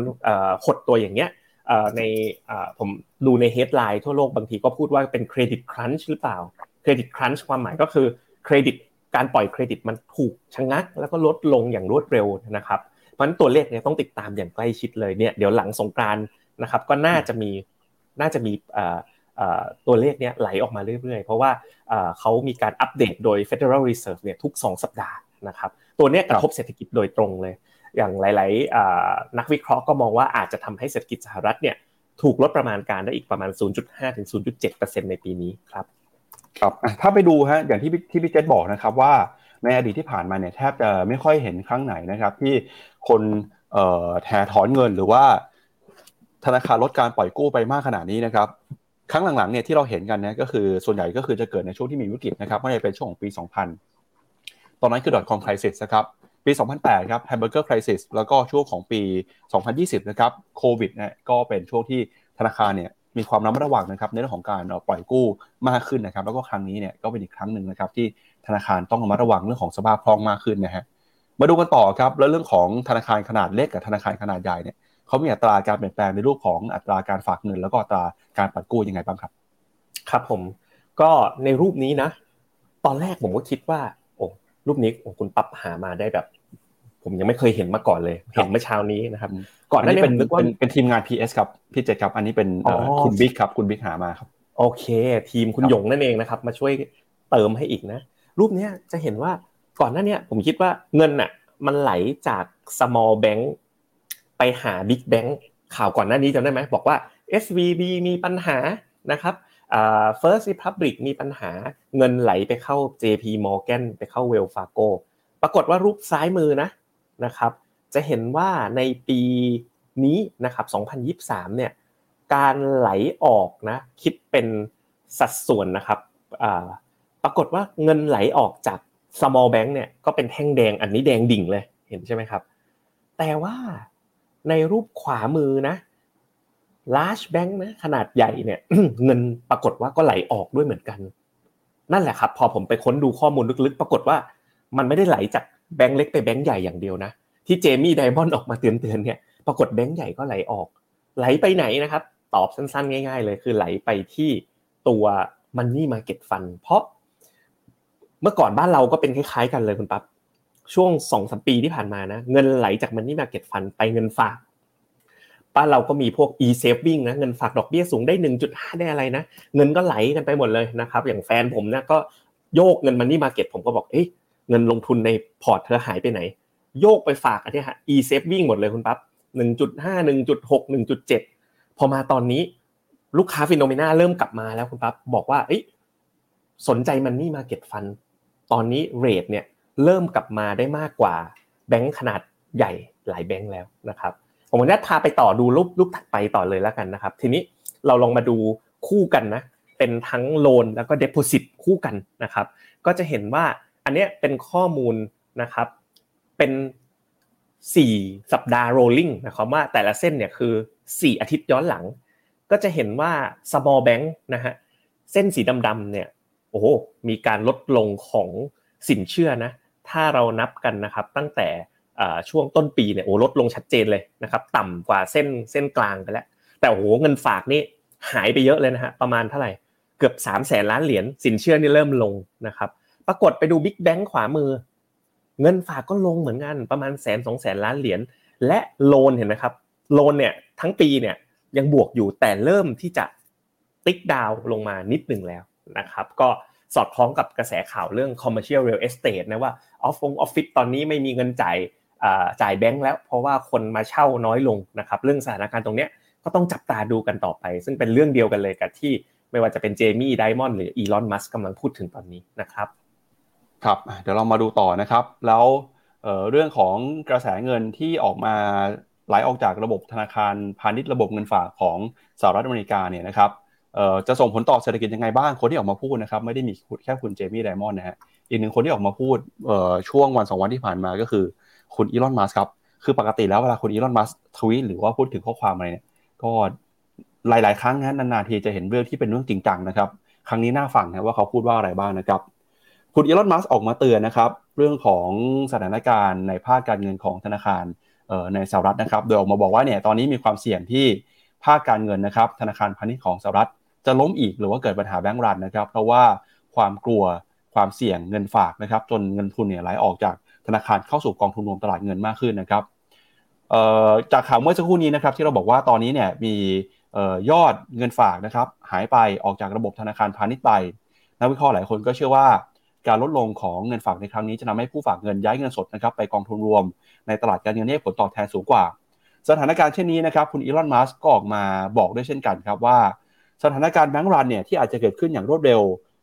จะต้องเป็นเรื่องที่ระมัดระวังนะครับคำเตือนนี้เนี่ยออกมาพูดใน Twitter ครับ โดยบัญชี Twitter ที่เขาใช้ตอบโต้นะครับ มีข้อความที่บอกว่าธนาคารสหรัฐหลายแห่งกำลังเผชิญกับนะครับธนาคารการไหลออกจากเงินทุนของลูกค้าที่แห่ถอนเงินออกมาอย่างต่อเนื่องคุณอีลอนมัสทวิตเมื่อที่ 7 เมษายนบอกว่าเงินล้านล้านดอลลาร์เนี่ยถูกถอนออกมาจากธนาคาร แล้วก็เคลื่อนย้ายไปกองทุนรวมตลาดเงินนะครับ สถานการณ์นี้ทำให้ธนาคารอ่อนแอ แล้วก็มีการทวิตข้อความต่อไปด้วยนะครับ บอกว่าความกลัวว่าธนาคารมีความเสี่ยงนั้นจะทำให้เกิดการย้ายเงินทุน แล้วก็ธนาคารจะยิ่งอ่อนแอลงไปนะครับ ซึ่งการย้ายเงินจากบัญชีธนาคาร ไปสู่กองทุนรวมตลาดเงินเนี่ยเป็นเทรนที่อธิบายถึงความจริงที่บอกว่า การลงทุนในระยะสั้น ให้ผลตอบแทนสูงกว่าการฝากเงินในบัญชีธนาคารแบบดั้งเดิม อย่างไรก็ตามนะครับเมื่อธนาคารไร้เงินฝาก ก็สามารถทำให้ธนาคารเกิดวิกฤตสภาพคล่องได้ด้วย เหมือนเหตุการณ์ที่เคยเกิดขึ้นกับ SVB ในช่วงที่ผ่านมานะครับสิ่งที่คุณอีลอน มัสทวิตครับ เหมือนจะสื่อถึงประเด็นนี้นะครับ แล้วเขาก็เชื่อว่าปรากฏการณ์การถอนเงิน โยกย้ายเงินทุนเนี่ยอาจจะเกิดขึ้นมาอย่างรวดเร็ว แล้วก็จะแย่ลงไปอีกนะครับคุณอีลอนมัสก็ออกมาทวิตข้อความผ่านข้อความต้นทางใน Twitter นะครับบอกว่ากระแสเงินไหลออกเนี่ยอาจจะเกิดขึ้นมาอย่างรวดเร็วนะครับขณะเดียวกันนะครับมุมมองเนี่ยก็ออกมาคล้ายๆกันนะกับมุมมองของคุณเจมี่ไดมอนด์ที่เราบอกไปนะครับ บอกว่าตอนนี้เริ่มเห็นสัญญาณความเสี่ยงแล้วครับที่ธนาคารพาณิชย์เนี่ยจะตัดสินใจนะครับปล่อยกู้หรือว่าชะลอหรือว่าเลื่อนนะครับการปล่อยกู้ให้กับ ระบบธุรกิจออกไปครับ เนื่องจากกังวลความเสี่ยงเรื่องของสภาพคล่องในช่วงนี้ครับ ครับผมก็อยากจะพาไปดูนิดหนึ่งนะครับ ก็คือบ้านเรากันบ้างนะ ที่อเมริกาเงินล้านล้านไหลเข้ากอง money market นะครับ ของบ้านเราผมลองมาติดตามกันดูนะ เราใช้ระบบ Finnomena Funds นะครับ เข้าที่เว็บ Finnomena นะครับ แล้วก็เลือกกองทุนนะครับ ผมเลือกประเภทกองทุนรวมเป็นตราสารหนี้ระยะสั้นก็แล้วกัน ก็ ถามว่าเอ๊ะทำไมผมไม่เลือก money market นะผมเลือกตราสารหนี้ระยะสั้น เพราะว่ามันจะมีอายุแบบเฉลี่ยสักประมาณ 3 เดือน 6 เดือนนะนะครับอ่าเราลองมาดูกันนะครับอ่าผมตัดตัดอ่ากองที่ได้เยอะสุดก่อนนะครับ ก็คือ ASP ตราสารหนี้ plus เพื่อการเลี้ยงชีพอันนี้ตัดออกไปก่อนเนาะอ่าเราไปดูกันสักนี่แล้วกันศูนย์จุดตีว่าได้ศูนย์จุดสองแล้วกันเห็นไหมฮะหนึ่งเดือนที่ผ่านมานะผลตอบแทนเนี่ยได้ประมาณสักเกือบเกือบศูนย์จุดสองละถ้าเราเอาศูนย์จุดสองคูณสิบสองนะ ปีนึงก็สองเปอร์เซ็นกว่าแล้วคุณปั๊บถือว่ามันเปลี่ยนไปไปค่อนข้างมากเลย ลองถึงลองนึกถึงว่าเราเป็นนักลงทุนตอนเนี้ย เราเอาเงินเนี่ยฝากไว้ในแบงค์นะพอไปเห็นกองทุนนะครับที่เป็นตราสารหนี้ระยะสั้นเนี่ยเริ่มที่จะปรับตัวเพิ่มขึ้นแบบนี้นะครับหรือว่า KF Smart นะกองทุนที่ที่โนมินาแนะนำเนี่ย 0.14 เราเอา 0.14 คูณ 12เนี่ยก็ได้เกือบ 2%แล้ว ตอนเนี้ยเทรนเนี่ยค่อนข้างชัดเลยว่าเงินเนี่ยกำลังไหล ระบบธนาคารไปเข้าตราสารหนี้ระยะสั้น เพราะอะไรเพราะว่าอัตราดอกเบี้ยเนี่ยมันเริ่มกลับมาได้มากกว่าอีกครั้งจากการขึ้นดอกเบี้ยของเฟดแล้วก็ธนาคารกลางต่างๆ ทั่วโลกนะครับ ซึ่งเทรนตรงเนี้ยกรณีอย่างไรอย่างสหรัฐเนี่ยเงินมันไหลเร็วใช่ไหมครับแล้วมันมาซ้ำเติมกับเรื่องของ regional bank ขนาดกลางขนาดเล็กด้วย อันนั้นเนี่ยมันกระทบในแง่ของ สินทรัพย์กับหนี้สินที่มันมิสแมชกัน แต่ของบ้านเราผมคิดว่าไม่ได้เป็นประเด็นแบบนั้นนะยังไม่ได้เห็นกระแสเงินแบบมันไหลขนาดนั้นนะออกจากธนาคารมาเข้ามันนี่มาเก็ตแต่ณจุดเนี้ยมันนี่มาเก็ตฟันตราสารหนี้ระยะสั้นกลับมาน่าสนใจอีกครั้งนะเดี๋ยวจะให้ทีมงานนะครับก่อนสงกรานนะครับทำสรุปดูว่าเอ๊ะแล้วกองไหนเนี่ยมันน่าสนใจที่จะใช้พักเงินในเวลานี้นะครับครับไปดู Twitter ของคุณอีลอนมัสหน่อยนะครับที่เราบอกไปนะบอกว่ามี Twitter Account หนึ่งนะครับทวิตข้อความว่าตอนนี้เนี่ยมีเงินจำนวนมากนะครับกำลังจะไหลออกจากระบบธนาคารพาณิชย์ คุณอีลอมัสก็เข้าไปตอบว่าเนี่ยเทรนนี้เนี่ยก็กำลังจะเร่งตัวมากขึ้นมานะครับก็ถือว่าเป็นคำเตือนจากมหาเศรษฐี อันดับต้นๆของโลกเลยนะครับแล้วเราก็จะเห็นนะครับ ถ้าดูข้อมูลนี้เนี่ยก็คือมันนี่มาเก็ตฟันเนี่ยกำลังเติบโตขึ้นมาได้ดีนะครับ เดี๋ยวพี่จะช่วยอธิบายภาพนี้หน่อยครับว่าภาพนี้มีความสำคัญยังไงครับ ครับผมก็จะเห็นชัดเจนเลยเนาะเเวลาเราดูนะครับ รูปบนเนี่ยก็คือ การเปลี่ยนแปลงของขนาดของ Money Market Fund นะจะเห็นว่าเพิ่มขึ้นมานะในสัปดาห์เดียวเนี่ยประมาณแสนล้านเอ้ยตัวเลขไปชนกับที่ออกจากระบบธนาคารเลยนะครับแสนล้าน US ดอลลาร์แล้วก็ดันตัวเลขเงินเก็บของนักลงทุนใน Money Market Fund ล่าสุดเนี่ยกลับขึ้นไปที่ 5 ล้านล้านเหรียญละ5 trillion 5 t ด้านล่างคือ 5 ล้านล้านเหรียญนะครับก็แปลว่าไอ้ตอนนี้โหเงินเนี่ยไหลมาใน Money Market Fund นะครับ อย่างจริงจังเลยทั่วโลกในปัจจุบัน ซึ่งถ้าเราดูกันในรูปถัดไปเนี่ยจะเห็นภาพที่ที่ชัดขึ้นไปอีกนะครับก็คือกระแสการไหลของเงินนะครับ ถ้าเราดูกันอันเนี้ยมองเป็นรายสัปดาห์นะครับ ข้อมูลจาก Refinitiv นะครับ เป็นรายสัปดาห์นะตั้งแต่เดือนกุมภามีนาแท่งเขียวๆเห็นไหมครับคุณปั๊บชัดเจนเลยว่ามันนี่มาเก็ตฟันเนี่ยเข้านะครับโอ้โหสัปดาห์ละแสนล้านแสนล้านเหรียญต่อเนื่องเลยนะครับในช่วงหลายสัปดาห์ที่ผ่านมา ซึ่งถ้าเรามองนะ เฮ้ยมันเป็นช่วงเดียวกับที่สหรัฐมีวิกฤตธนาคารด้วย แปลว่าตอนนี้มันมีตัวปัจจัยเร่ง 2 ปัจจัย อันหนึ่งก็คือยิวที่มันได้มากขึ้น 2 ก็คือความกังวลที่เกิดขึ้นกับการฝากแบงก์ในสหรัฐ เงินก็เลยไหล money market fund อย่างต่อเนื่อง รองลงมาที่เห็นเขาก็คือเข้าบอลนะครับบอลเนี่ยอย่างกองทุนอย่าง UGIS ขีด N ที่เราแนะนำมาตลอดนะครับตั้งแต่ปลายปีที่แล้วต่อจนต้นปีนี้ก็ยังคิดว่าน่าสนใจนะครับไปดูต่ออีกหนึ่งภาพนะครับ ก็คือเรื่องของเศรษฐกิจนะครับที่เราจะต้องมาติดตามกันต่อนะครับ ก็ไปดูกันในประเด็นข่าวถัดไปครับหลังจากคุณอีลอนมัสก์ส่งมาเตือนแล้วนะครับ แล้วมุมมองการใช้นโยบายการเงินของธนาคารกลางสหรัฐเนี่ยจะเป็นยังไงต่อนะครับ เพราะว่าในเดือนพฤษภาคมนี้จะมีการประชุมครั้งสำคัญนะครับของธนาคารกลางสหรัฐ ซึ่งตลาดก็จับตาว่าการประชุมครั้งนี้มีโอกาสนะครับที่จะเห็นการขึ้นดอกเบี้ยอีกหนึ่งครั้งนะครับ มุมมองของ City Group ครับออกมาระบุนะครับว่ามีโอกาสที่ ธนาคารกลางสหรัฐเนี่ยอาจจะใช้นโยบายการเงินเข้มงวดนะครับด้วยการเดินหน้าปรับขึ้นอัตราดอกเบี้ย โดยจะมีการขึ้นดอกเบี้ยนะครับอีก 3 ครั้งในปีนี้ทำให้อัตราดอกเบี้ยนะครับ terminal rate เนี่ยของสหรัฐอเมริกาจะขึ้นไปอยู่ในระดับ 5.5 ถึง 5.75%เลยนะครับโดยมีสาเหตุมาจากเงินเฟอ้อที่ยังคงปรับตัวเพิ่มสูงขึ้นมา แล้วก็ตลาดแรงงานนะครับที่มีความแข็งแกร่งด้วย ในสัปดาห์นี้นะครับสิ่งที่เราต้องเฝ้ารอกันก็คือเรื่องของตัวเลขเงินเฟอ้อนะครับ CPI ครับ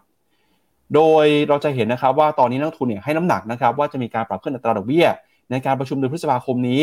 ขึ้นมา 25 basis point นะครับสู่ระดับ 5-5.25%ฮะเอ่ออันนี้คือในเดือนมีนาคมที่ผ่านมาเมษาที่ผ่านมา เดือนมีนานะครับ ส่วนเดือนพฤษภาเนี่ยตลาดบอกว่าจะมีโอกาสที่เฟดจะขึ้นดอกเบี้ยต่อนะครับทะลุเกินกว่า 5%นะครับโดยนักทุนก็มองว่าตัวเลขการจ้างงานเนี่ยถือว่าใกล้เคียงกับที่ตลาดคาดการไว้ แล้วก็ตราการว่างงานลดลงไป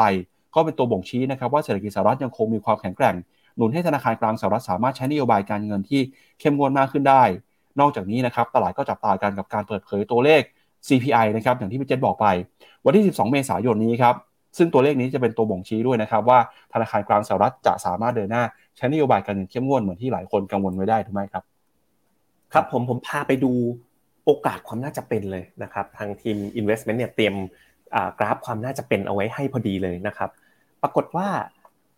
ล่าสุดเนี่ยนะครับ ตลาดเนี่ยคิดว่ายังขึ้นดอกเบี้ยอยู่เลยคุณปั๊บนะครับ ยังคิดว่ายังมีโอกาสที่จะขึ้นดอกเบี้ยนะครับ อีกหนึ่งถึงสองครั้งนะครับ ในการประชุมที่เหลืออยู่ในปีนี้นะครับ คือก็คือเดือน5นะเดือน5เนี่ยคาดว่าโอกาสขึ้น 71%เดือน 6 คาดว่าโอกาสขึ้น 72%ตลาดคาดว่าเฟดจะหยุดขึ้นดอกเบี้ยนู่นเลยเดือน7นะครับแปลว่าวันนี้ เฟดฟันเรทอยู่ 4.75 ถึง 5%ตลาดคิดว่าจะขึ้นไปจนจบที่ 5.25 ถึง 5.5%นะครับ อย่างไรก็ตามนะในมุมมองของฟิโนเมนาเราคิดว่าอาจจะไปไม่ถึงนะคุณปั๊บ เพราะว่าอย่างเงินเฟอ้อที่จะประกาศสัปดาห์นี้ตลาดคิดว่าเหลือ 5.2%เท่านั้น และน่าจะเริ่มทยอยลดลงในเดือนถัดๆไปจนถึงเดือน 6 ด้วย อาจจะเห็นเงินเฟอ้อที่ระดับ 4%กว่าๆ ดังนั้นถ้าเงินเฟอ้อ4%กว่าๆทำไมเฟดจะต้องขึ้นดอกเบี้ยไปจนถึงขนาด 5.5 ด้วยนะครับดังนั้นเนี่ยคิดว่าส่วนตัวผมคิดว่าไม่อาจจะไปไม่ถึงอาจจะเดือน 5 อีกครั้งหนึ่งแล้วไปหยุดตอนเดือน 6 แต่จุดที่น่าสนใจก็คือการคัดดอกเบี้ยนั่นแหละครับ โดยปกติเนี่ยการคัดดอกเบี้ยนะครับอาจจะไม่ใช่ข่าวดีทันทีนะครับ ปกติแล้วเนี่ยเมื่อมันมีการคัดดอกเบี้ยเกิดขึ้นเนี่ย พอคัดแล้วตลาดหุ้นจะผันผวนอยู่ชั่วคราว แต่พอคัดไปสักพักหนึ่งหลังจากนั้นตลาดหุ้นก็จะบอททอมนะครับ แล้วก็กลับเข้าสู่ขาขึ้นครับมาดูกันต่อนะครับ ในประเด็นเรื่องถัดไปเลยฮะก็คือเรื่องของการใช้นโยบายการเงินนะครับของธนาคารกลางญี่ปุ่นครับล่าสุดเนี่ยนะครับเราก็จะเห็นว่าธนาคารกลางญี่ปุ่นนะครับก็มีผู้ว่าการธนาคารกลางคนใหม่แล้วนะครับ แทนผู้ว่าการฮารุคุโกะคุโรดะนะครับที่ครบวาระออกจากตำแหน่งไปนะครับ แล้วก็เมื่อวานนี้เนี่ยก็ถือว่าเป็นการออกมาพูดคุยนะครับ ครั้งแรกๆเลยครับในฐานะผู้ว่าการธนาคารกลางคนใหม่นะครับของธนาคารกลางญี่ปุ่นฮะคุณคาซุโอะอุเอดะนะครับล่าสุดเขาออกมาส่งสัญญาณแบบนี้ครับเขาบอกว่าตอนนี้เนี่ยธนาคารกลางญี่ปุ่นนะครับจะยังคงยืนยันนะครับไม่มีการเปลี่ยนแปลงนโยบายการเงินครั้งใหญ่ แต่การใช้นโยบายการเงินของธนาคารกลางญี่ปุ่นในรอบนี้เนี่ยจะใช้นโยบายการเงินที่มีความยืดหยุ่นมากขึ้นนะครับ โดยตั้งแต่วันที่ 9 เมษายนเป็นต้นมานะครับ คุณคาสุโอเอดาเนี่ยซึ่งเป็นผู้เชี่ยวชาญด้านการเงินนะครับ ได้ขึ้นมาเป็นผู้ว่าการธนาคารกลางญี่ปุ่น ปีนี้คุณโอเอดาอายุ 71 ปีแล้วนะครับ โดยจะเริ่มการดำรงตำแหน่งในฐานะผู้ว่าการคนใหม่ของ BOJ เนี่ยในวาระ 5 ปีนะครับ ในช่วงที่มีการใช้นโยบายการเงินผ่อนคลายเป็นพิเศษนะครับ แล้วก็ตอนนี้เป้าหมายของธนาคารกลางญี่ปุ่นก็มีเพื่อกระตุ้นเศรษฐกิจ แล้วก็สร้างให้อัตราเงินเฟ้อมีเสถียรภาพนะครับ อย่างไรก็ตามเนี่ยปัญหานี้สร้างผลกระทบนะครับทำให้เศรษฐกิจของญี่ปุ่น ไม่สามารถเติบโตได้ไปตามเป้าหมาย แล้วก็ตอนนี้ญี่ปุ่นกำลังถูกแรงกดดัน ที่ธนาคารกลางขนาดใหญ่นะครับใช้นโยบายการเงินเข้มงวด แต่ธนาคารกลางของญี่ปุ่นยังคงใช้นโยบายการเงินผ่อนคลายอยู่นะครับคุณอุยดาครับเผชิญกับแรงกดดันจากตลาดนะครับที่เริ่มมีการปรับเปลี่ยนนโยบาย แล้วก็ตอนนี้เนี่ยทางคุณอุยดาก็ออกมายืนยันนะครับว่า จากสถานการณ์เศรษฐกิจของญี่ปุ่นที่มีความแตกต่างกับประเทศต่างๆ ในโลกนะครับ ทำให้มีความจำเป็นที่ธนาคารกลางญี่ปุ่น ต้องใช้นโยบายการเงินแบบผ่อนคลายต่อไปขณะเดียวกันนะครับก็มีการเปิดช่องครับสำหรับการเปลี่ยนแปลงนโยบาย ในเรื่องของ yield curve control ไว้ด้วยเนื่องจากมาตรการนี้เนี่ยนะครับถูกมองว่าเป็นมาตรการที่ทำให้ตลาดพันธบัตรของญี่ปุ่น อยู่ในสภาพที่น่ากังวลนะครับโดย BOJ นะครับปัจจุบันนี้ก็มีมาตรการ yield curve control ครับโดยบอกว่าจะคงอัตราดอกเบี้ยระยะสั้นนะครับไว้ที่ติดลบ 0.1%ขณะที่อัตรา ระยะยาวของผลตอบแทนพันธบัตรญี่ปุ่นอายุ 10 ปีเนี่ยจะคงไว้อยู่ที่ใกล้เคียงกับ 0%นะฮะ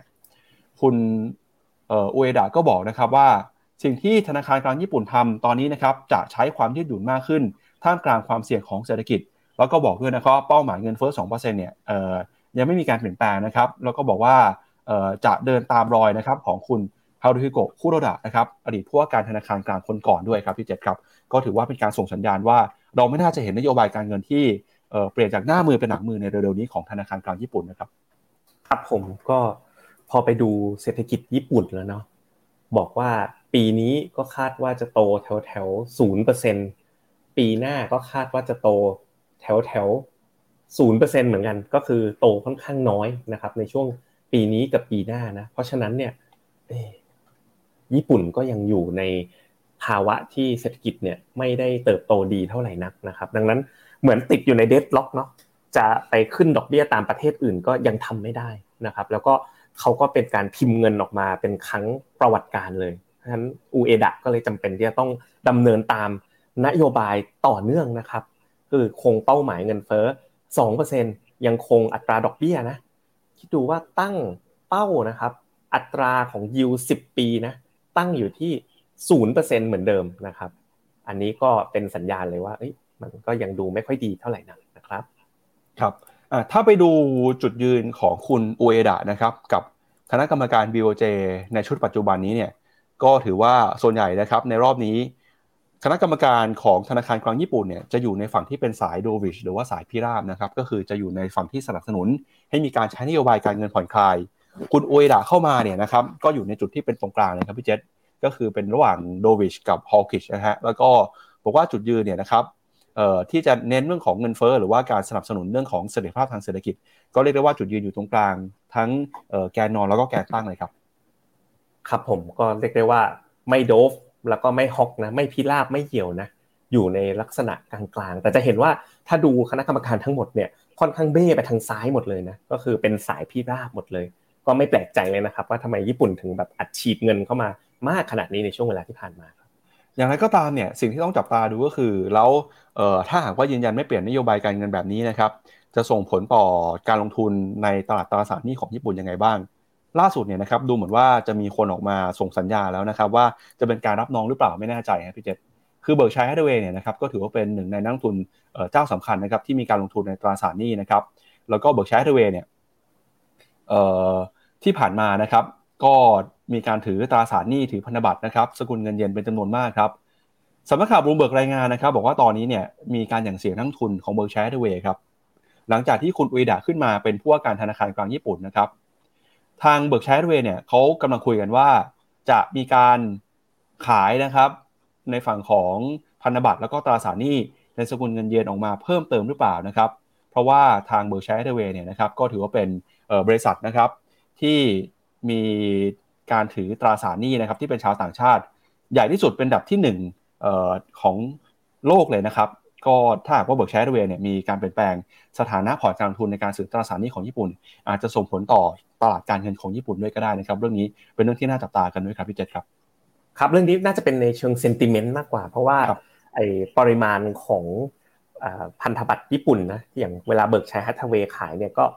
พันล้านเหรียญสหรัฐเนาะ ถ้าเปรียบเทียบกับขนาดของตลาดก็อาจจะไม่ได้ impact ขนาดนั้น แต่ว่ามันส่งผลในเชิง sentiment เนาะเวลา Berkshire Hathaway มีการปรับพอร์ตมีการอะไรเนี่ย มักจะเป็นข่าวแล้วก็อยู่ในที่สนใจของของนักลงทุนนะครับ ครับ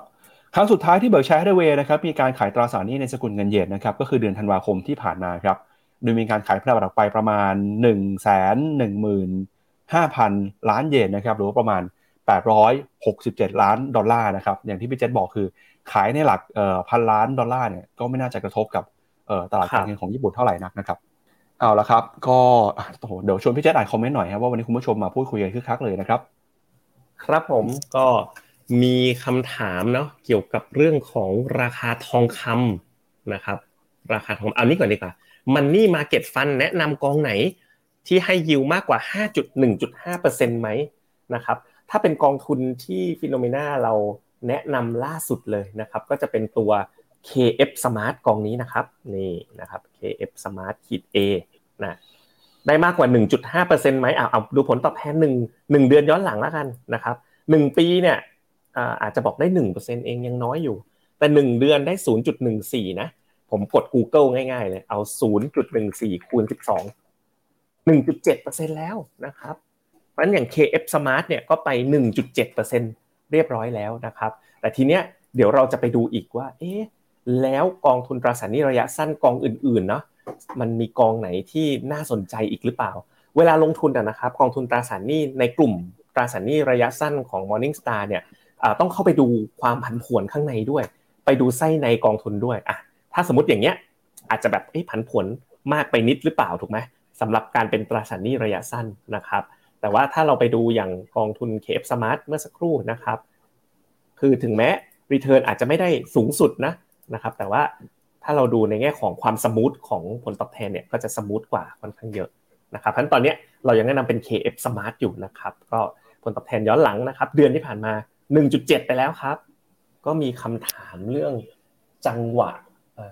เป็นอีกคำถามหนึ่งแล้วกันเนาะก็คือจังหวะของการลงทุนในทองคำบางท่านก็บอกว่า ทองคำเนี่ยบวกไปแล้วห้าเปอร์เซ็นบางท่านบางท่านถามว่าทองคำสามารถซื้อเพิ่มเลยได้ไหมนะครับเราลองไปดูกราฟราคาทองคำนิดหนึ่งนะครับ เราลากยาวๆนิดหนึ่งนะครับ ราคาทองคำนะครับ ถ้าเราดูเนี่ยมีลักษณะของการเป็น uptrend เนี่ยค่อนข้างชัดเจนนะฮะชัดเจนเลยตรงนี้ปึ๊บแต่ว่านะครับมันจะมีตัวระดับ high เก่าเนี่ยที่มันรออยู่ตรงนี้นะฮะ ก็คือ 2,046 เหรียญนะครับ เพราะฉะนั้นเนี่ยถ้าถ้าถามผมนะ ผมคิดว่าถ้ามันทะลุแถวแถว highตรงนี้ไปได้นะ แล้วยืนได้เนี่ย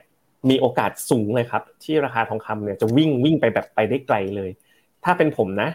กลยุทธ์การลงทุนตอนนี้โอ้มันจะมีอีกเส้นหนึ่งถ้ามองย้อนกลับไปนะไฮจริงไฮจริงอยู่ตรงนี้นี่มันต้องผ่านมันมา trace all time high แล้วนะครับคุณปั๊บถ้ามันผ่าน all time high แล้วยืนได้เนี่ย จึงจะน่าสนใจ ดังนั้นแพทเทิร์นเนี่ยมันน่าจะขึ้นไปก่อนนะฮะเวลาผ่าน all time high เสร็จเนี่ยมันจะลงมารับอีกรอบหนึ่งนะเป็น cup and handle นะเป็นถ้วยแล้วก็มีหูถ้วยนะครับ ดังนั้นในจังหวะแบบนี้ผมคิดว่าถ้าจะหวังทำกำไรรอบใหญ่จากทอง ในราคาที่มันสูงขนาดเนี้ยควรจะให้มัน break new high เสร็จแล้วมันจะลงมารับเรารอบหนึ่งแล้วค่อยเข้าลงทุนใน medium term เลย ส่วนถ้าเกิดเป็นการลงทุนตาม sentiment ระยะสั้นอันนี้ก็ต้องเทรดกันไปนะครับก็เป็น time frame ที่สั้นกว่านั้นครับ ก็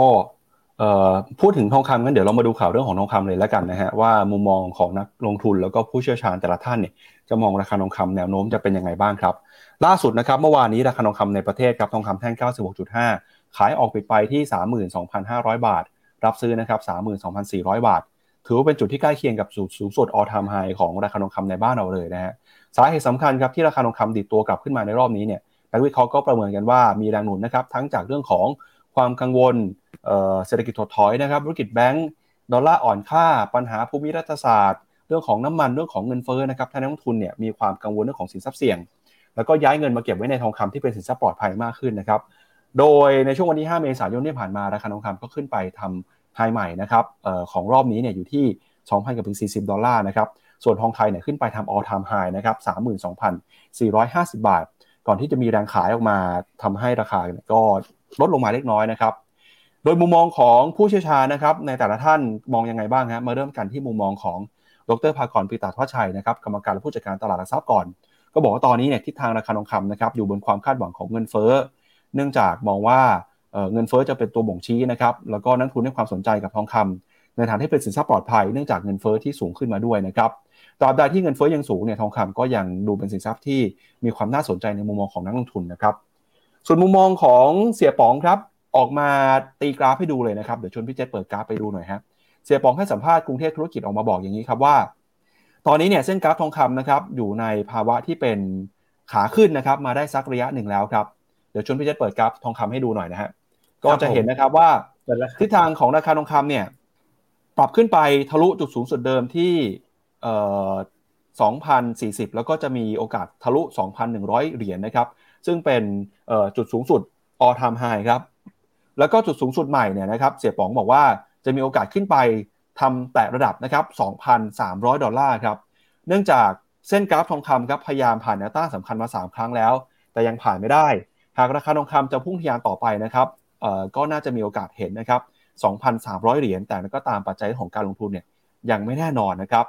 สำหรับการลงทุนทองคำนะครับเสี่ยป๋องบอกว่าตอนนี้มีการเก็บทองขึ้นมาอย่างต่อเนื่อง แม้มูลค่าพอร์ตทองคำเนี่ยจะอยู่ในหลัก 10 ล้านนะครับแต่ก็ถือว่าน้อยมากครับเมื่อเทียบกับพอร์ตหุ้นนะครับโดยเสี่ยป๋องมองว่าทองคำเนี่ยเป็นสินทรัพย์ที่ปลอดภัย แล้วก็การถือทองคำไว้นะครับไม่เคยให้โทษมีแต่ให้คุณนะครับแต่ก็ตามเสี่ยป๋องก็ยืนยันว่าตัวเองเป็นนักลงทุนในหุ้นนะครับเพราะฉะนั้นเนี่ยการถือทองคำเนี่ยก็ยังเป็นสัดส่วนที่น้อยอยู่เมื่อเปรียบเทียบกับพอร์ตของหุ้นครับขณะที่มุมมองของคุณฐิภานววัฒนทรัพย์นะครับ ผู้บริหารของ YLG ครับออกมาบอกว่า ตอนนี้เนี่ย YLG นะครับมีการปรับเพิ่มเป้าหมายคาดการณ์ของราคาทองคำครับโดยมองแนวต้านของราคาทองคำไว้อยู่ที่ 2,057 เหรียญถึง 2,075 เหรียญส่วนแนวรับนะครับอยู่ที่ 1,990 ถึง 1,963 ดอลลาร์ครับก็มองทองคำนะครับจะปรับตัวขึ้นมาต่อเนื่องในเดือนเมษายน ปัจจัยหลักเนี่ยก็มาจากประเมินว่าธนาคารกลางสหรัฐนะครับจะชะลอการปรับขึ้นอัตราดอกเบี้ยแล้วก็มีความเสี่ยงเรื่องของเศรษฐกิจโลกอื่นๆเข้ามาผสมกันด้วยนะครับ ส่วนมุมมองของ MTS Go ครับ คุณหมอกฤษรัตน์ยูนันเจสิรินะครับออกมาบอกว่า เห็นทองคำครับ ในครึ่งปีแรกจะเป็นขาขึ้นมาอย่างต่อเนื่องเลยครับ เนื่องจากแรงกดดันการขึ้นดอกเบี้ยของเฟดจะหายไปนะครับ โดยออมองว่าค่างเงินดอลลาร์ที่อ่อนค่าไปเนี่ยจะเข้ามาเป็นแรงหนุนให้กับทองคำได้นะครับ แล้วก็มองว่าทองคำเนี่ยมีโอกาสขึ้นไปทดสอบไฮเดิมที่ 2,070 ดอลลาร์ด้วยนะครับ ส่วนใหญ่ตอนนี้ทุกคนก็ มองว่าทองคำเนี่ยเป็นสินทรัพย์ที่มีความน่าสนใจ แล้วก็ราคาทองคำปรับตัวขึ้นมาอย่างต่อเนื่องเลยครับพี่เจษครับผมก็ดูจากในรูปนะ ผมพยายามอ่านใจของเสียป่องนิดนึงนะครับเดี๋ยวไว้โทรไปถามแกว่า ว่าว่าเป็นยังไงนะปรากฏว่าผมลองลากเจ้าฟิโบนัชชีนะถ้าเรานับนะ ขาเนี้ยเป็นเวฟหนึ่งนะใช้หลักของอีเลดเวฟนะครับถ้าเรามองว่าช่วงที่ผ่านมาทองคำเนี่ยปรับฐานเสร็จแล้วโอ้โหปรับฐานกันมานานเป็นปีๆเลย รอบเนี้ยถ้ามองว่าจาก จุดต่ำสุดพันหกนะขึ้นไปตรงนี้เป็นเวฟหนึ่งนะครับแล้วยกขึ้นไป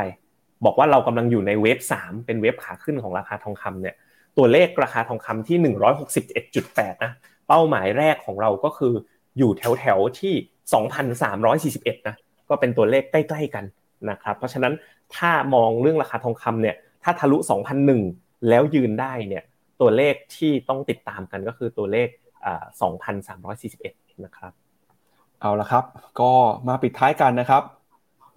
กับมุมมองของตลาดหุ้นไทยบ้างครับ ล่าสุดนะครับ เมื่อวานนี้เนี่ยทางเฟดโก้นะครับออกมาเปิดเผยครับ เรื่องของตัวเลขความเชื่อมั่นนะครับดัชนีความเชื่อมั่นของนักลงทุน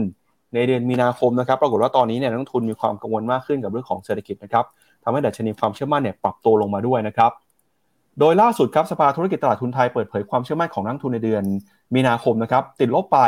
21%ครับ สาเหตุสำคัญก็มาจากความกังวลเรื่องของฟันโฟที่ไหลออกนโยบายการเงินของเฟดแล้วก็การส่งออกที่ชะลอตัวลงไปด้วยนะครับ โดยความเชื่อมั่นใน 3 เดือนข้างหน้าครับลงมาอยู่ที่ระดับ 95.65 ปรับตัวลงไป 21%มาอยู่ในเกณฑ์ที่ทรงตัวนะครับ โดยในเดือนที่ผ่านมาเนี่ยดัชนีเซ็นดิงเด็กก็มีความผันผวน จากความกังวลในภาคการเงินของสหรัฐด้วย นักลงทุนมองว่าความคาดหวังเรื่องการเลือกตั้งนะครับ จะเป็นตัวที่หนุนให้ตลาดหุ้นไทยปรับตัวขึ้นมาได้ แต่อะไรก็ตามเนี่ยนะครับ เรื่องของการท่องเที่ยวนะครับ ก็จะเป็นอีกหนึ่งตัวที่เข้ามากระตุ้นบรรยากาศเศรษฐกิจของเราด้วย ส่วนปัจจัยที่เข้ามาฉุดรั้งนะครับ ความเชื่อมั่นของนักทุนมากที่สุดก็คือ ความกังวลเรื่องของการไหลออกของเงินทุน ความกังวลเรื่องของนโยบายการเงินของเฟดนะครับเพื่อสกัดเงินเฟ้อ แล้วก็ความกังวลเรื่องของสถานการณ์การส่งออกที่ชะลอตัวนะครับ ปัจจัยที่ต้องติดตามกันก็มีการเลือกตั้งฮะที่จะส่งผลนะครับต่อความมั่นใจ โดยดัชนีเซ็นดิ้งเด็กนะครับในช่วงเดือนมีนาคมที่ผ่านมาเนี่ยก็เห็นสัญญาณนะครับปรับตัวลงไป 0.8%จากเดือนก่อนหน้า แล้วก็ช่วงครึ่งปีหลังนะครับ ทาง FETCO ก็มองว่า SET Index มีแนวโน้มนะครับที่จะปรับตัวนะครับจากข่าวเรื่องของการเลือกตั้ง แล้วก็เรื่องของการใช้นโยบายการเงินของธนาคารกลางสหรัฐครับ อันนี้ก็เป็นมุมมองของ FETCO นะครับที่เรามาฝากกันเดี๋ยวมาสรุปภาพอีกครั้งหนึ่งนะครับ มุมมองตอนนี้เนี่ยถ้าไปดูรายกลุ่มนะฮะรายบุคคลครับนักลงทุนรายย่อยเนี่ยเท่าเดิมนะครับ กลุ่มบัญชีบริษัทหลักทรัพย์ prop trade ก็เท่าเดิมฮะแต่ฝั่งที่ความมั่นใจปรับตัวลงไปก็คือฝั่งของนักทุนต่างชาตินะครับ แล้วก็ปัจจัยที่มีอิทธิพลต่อความเชื่อมั่นมากที่สุดก็คือการเลือกตั้งครับ ปัจจัยที่เป็นปัจจัยลบนะครับ ก็คือเรื่องของเงินทุนไหลออกอุตสาหกรรมที่นักทุนมองว่าน่าสนใจมากที่สุดก็คือท่องเที่ยว อุตสาหกรรมที่ตลาดกังวลกันคือภาคธนาคารนะครับ อันนี้ก็เป็นมุมมองของเฟดโก้ที่สะท้อนผ่านความเห็นของนักทุนในช่วงนี้ต่อตลาดหุ้นไทยครับพี่เจษครับผมก็จุดที่เราคิดว่าน่าสนใจนะก็คือ การเลือกตั้งเนี่ย ถ้าโดยสถิตินะคุณปั๊บ แถวแถวช่วงก่อนการเลือกตั้งประมาณสักสองสัปดาห์ ตลาดหุ้นไทยเนี่ยโดยสถิติมักจะปรับตัวเพิ่มขึ้น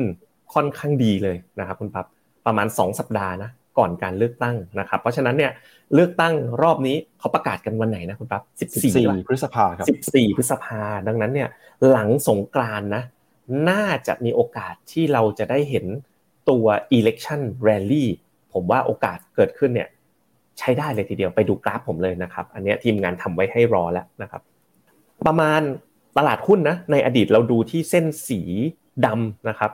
คือก่อนเลือกตั้งเนี่ยมักจะลงก่อนนะ แต่แถวแถว14 วันก่อนการเลือกตั้งเนี่ยมักจะคงตัว หลังการเลือกตั้งนะครับ จะเห็นว่าโดยเฉลี่ยเนี่ยค่าเฉลี่ยเนี่ยผลตอบแทนเป็นบวกเพิ่มขึ้นได้ถึงประมาณ 5%หลังการเลือกตั้ง ดังนั้นถ้ากลยุทธ์สำหรับการ trading ของนักลงทุนไทยนะ หลังสงกรานต์นะแถวแถวแบบต้นเดือนพฤษภานะน่าที่จะเก็บ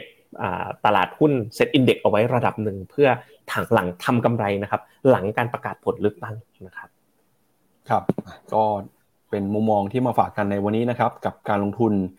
ทั้งในตลาดหุ้นต่างประเทศแล้วก็ตลาดหุ้นในประเทศด้วยนะครับ ก็ชวนคุณผู้ชมนะครับมาติดตามกันกับแพลตฟอร์ม FINNOMENA นะครับถ้าอยากได้ข้อมูลข่าวสารคำแนะนำด้านการลงทุนนะครับ จะได้ไม่พลาดโอกาสสำคัญนะครับ แล้วก็รวมไปถึงนะครับติดตามรายการดีๆของ FINNOMENA ผ่านทาง YouTube แล้วก็ Facebook นะครับของ FINNOMENA ด้วยนะครับและนี่ก็เป็นทั้งหมดนะครับของรายการข่าวเช้า Morning Brief วันนี้ครับเราสองคนนะครับลาคุณผู้ชมไปก่อนแล้วเดี๋ยวพรุ่งนี้กลับมาเจอกันใหม่ยังอยู่กันต่ออีกหนึ่งวันนะครับในช่วงของเทศกาลสงกรานต์ฮะแล้วเดี๋ยวเราจะหยุดกันไปนะครับวันที่เอ่อ13 14 15 16นะครับแล้วก็วันที่17เนี่ยสัปดาห์หน้าวันจันทร์ก็กลับมาเจอกันอีกรอบหนึ่งนะครับวันพรุ่งนี้อีกหนึ่งวันครับวันนี้ลาคุณผู้ชมไปก่อนนะครับ สวัสดีครับ สวัสดีครับ